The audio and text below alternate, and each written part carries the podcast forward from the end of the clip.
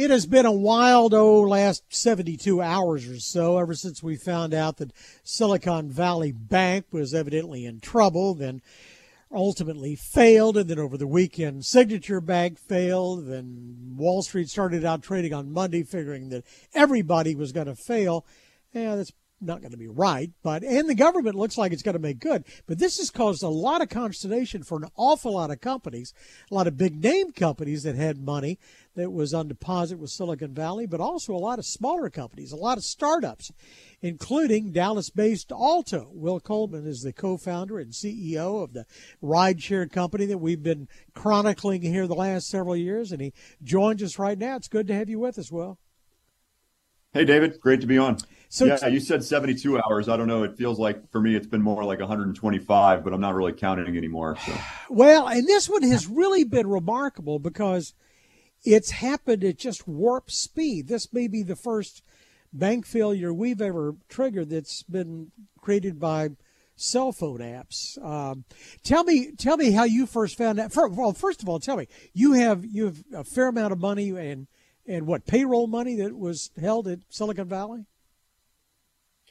Actually, we uh, our primary banking partner is was Silicon Valley Bank. Uh, we they've been a great partner of ours for a long time. Uh, we have a debt facility outstanding with them, as well as uh, most of our deposits there. Uh, we were lucky though that we um, we had managed those deposits. I think in a very uh, hopefully thoughtful way.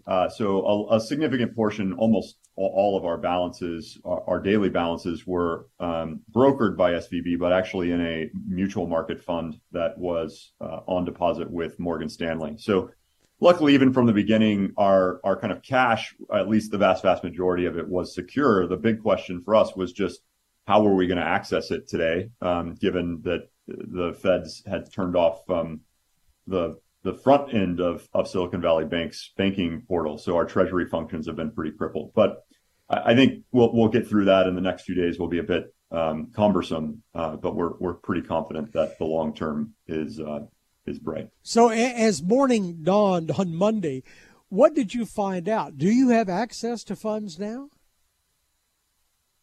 We can mostly log into our account, although we're it as you might imagine, uh, most of uh, account holders are probably all trying to access uh, their accounts at the same time this morning. So it's it's been a bit intermittent, but uh, we've been able to get new wires scheduled to be able to pay critical expenditures like our payroll that's hitting on Wednesday. Um, so we're confident that you know that we're able to get the vast majority or all of our absolutely critical treasury functions done today and things will continue to improve over the coming 24, 48 hours. We feel again confident that the cash is secure, uh, now backstopped by the government, which is which is helpful.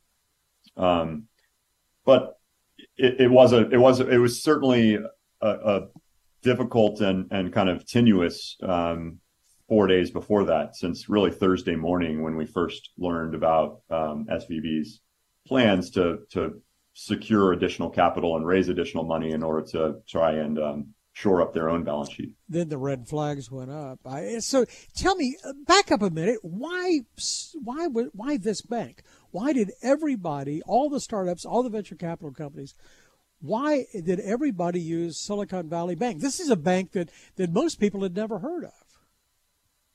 Yeah, and neither had I before I started Alto. Totally transparently, look, I think. Um, if you've ever tried to start a company, it's actually pretty incredible how hard it is to open a bank account. And um, we've had relationships with major banks. I'm a personal customer of JP Morgan Chase, have been for, I don't know, my entire life. Um, and yet the structures of these uh, institutions, while foundationally obviously very, very strong, are also uh, just not really tailored for companies like ours.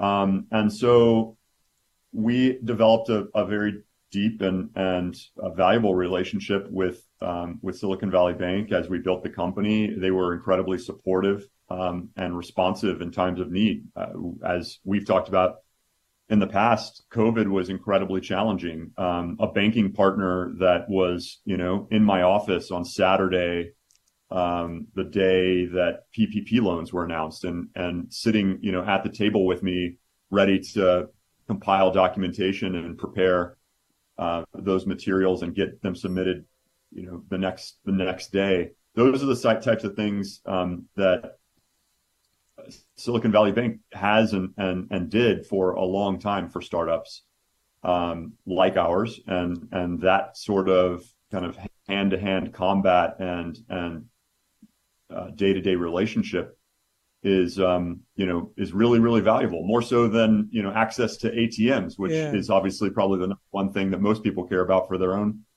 uh, banking partner. That is that's remarkable insight. I've never heard that before, but but but clearly that sort of service, you know, eh, goes a long way.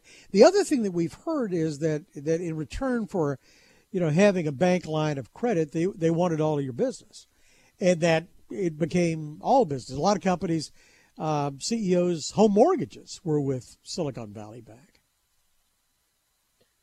Yeah, I, look, that that is um, that is something that that they were clearly very um, adamant about. I, I actually think that that's not I mean, maybe before last Thursday, that wasn't that frowned upon. these were these were decisions that we made as a company with in, input from investors and our board of directors, um, and it wasn't a controversial uh, kind of term, quite right. frankly, in in the relationship.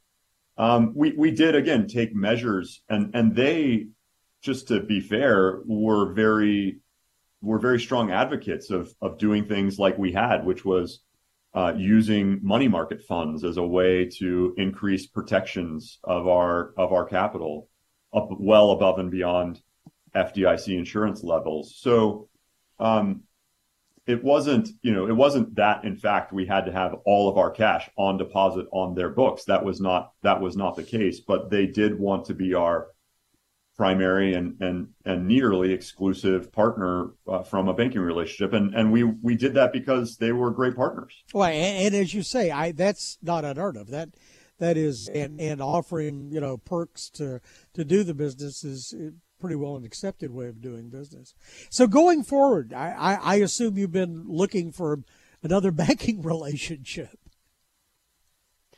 we have. We've spun up new banking relationships over the weekend. Um, I, I, mentioned J.P. Morgan. Um, and we've had we, they've been incredible in the last uh, 72 hours. We've uh, you know it's in the same way that SVB was uh, when we developed the relationship with them. We uh, we've spent the entire weekend really on on Zoom meetings and phone calls and uh, continuous emails, working through processes to spin up accounts and prepare us to be able to accept cash uh, and and distribute cash as necessary. So um, we we've we've worked with J.P. Morgan and, and actually, frankly, several others uh, in order to help us get land on our feet this morning, and and we're thankful for you know all, all of the all of the banks that are uh, clearly working through um, a, a, very stressful time for, for everyone to, to help companies like ours and many others across the country. You know, the, the, the fear, and we've seen this on Wall Street, is that this paints all the regional banks with a broad brush and that it pushes the money back over toward the major Wall Street money center banks and away from the regionals and the super regionals. I do think that's a big concern and one that is um, something that is likely to happen in at least the immediate term because of the, um, you know, the flight to safety. I mean, that's what you're going to in in periods of stress, uh, especially with with money. Uh, there's there's really no other path to take but to to try to move to the absolute safest and and most certain outcome. And, and certainly, you know, the largest banks in the U.S. are are. I'm not saying that that regional banks aren't. We we were we were we believed that uh, you know the decisions that we had made and the and the partners that we had were were robust. Um, but I think this has proven that in this world where things can can shift incredibly quickly and, and outcomes can change nearly instantly overnight or faster um, that you know we'll need to let the dust settle and new regulations take place and and have those be understood as before we can really make the the best long term decision for our company, and and I'm sure that's the same conversation that others are having today. Uh, we've watched your growth, and and it's been, you know, geometric. It's you know steady, adding new cities, but also adding equipment. Are a lot of capital costs associated. Is this going to alter any of your your growth plans? Are you putting anything on hold until things settle out? We don't think so. Honestly, this, you know, uh, despite this being a really stressful and, and complex event over, over a short period of time, our, our business is, is robust, incredibly strong. Uh, we have more momentum now than really we've had any time in the last 24 months.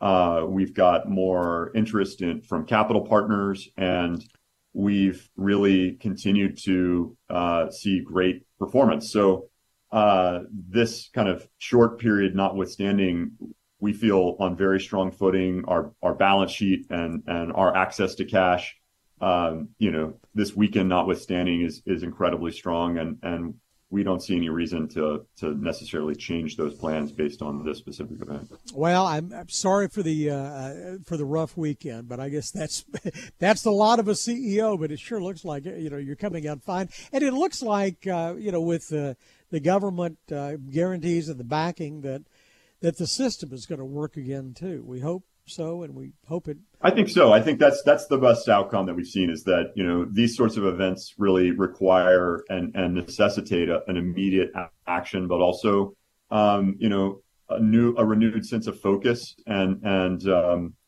and then they they unlock uh, new potential as well. So I, I think uh, I'm maybe you know uh, the the as an entrepreneur the uh, eternal optimist here, but I, I really do think the long term outcome of this is probably uh, that we have better structures in place to now deal with the a world that is much faster than it's ever been, and and how to how to work through that to ensure that these things don't happen again. Will Coleman is the co-founder and the CEO of Alto. We always enjoy the visits, especially we get that sort of insight that we've gotten today. We wish you the best. Thank you very much. Thanks, David. Appreciate the time. Thanks a lot. For more of a conversation, go to krld.com slash CEO. I'm David Johnson, News Radio 1080 KRLD.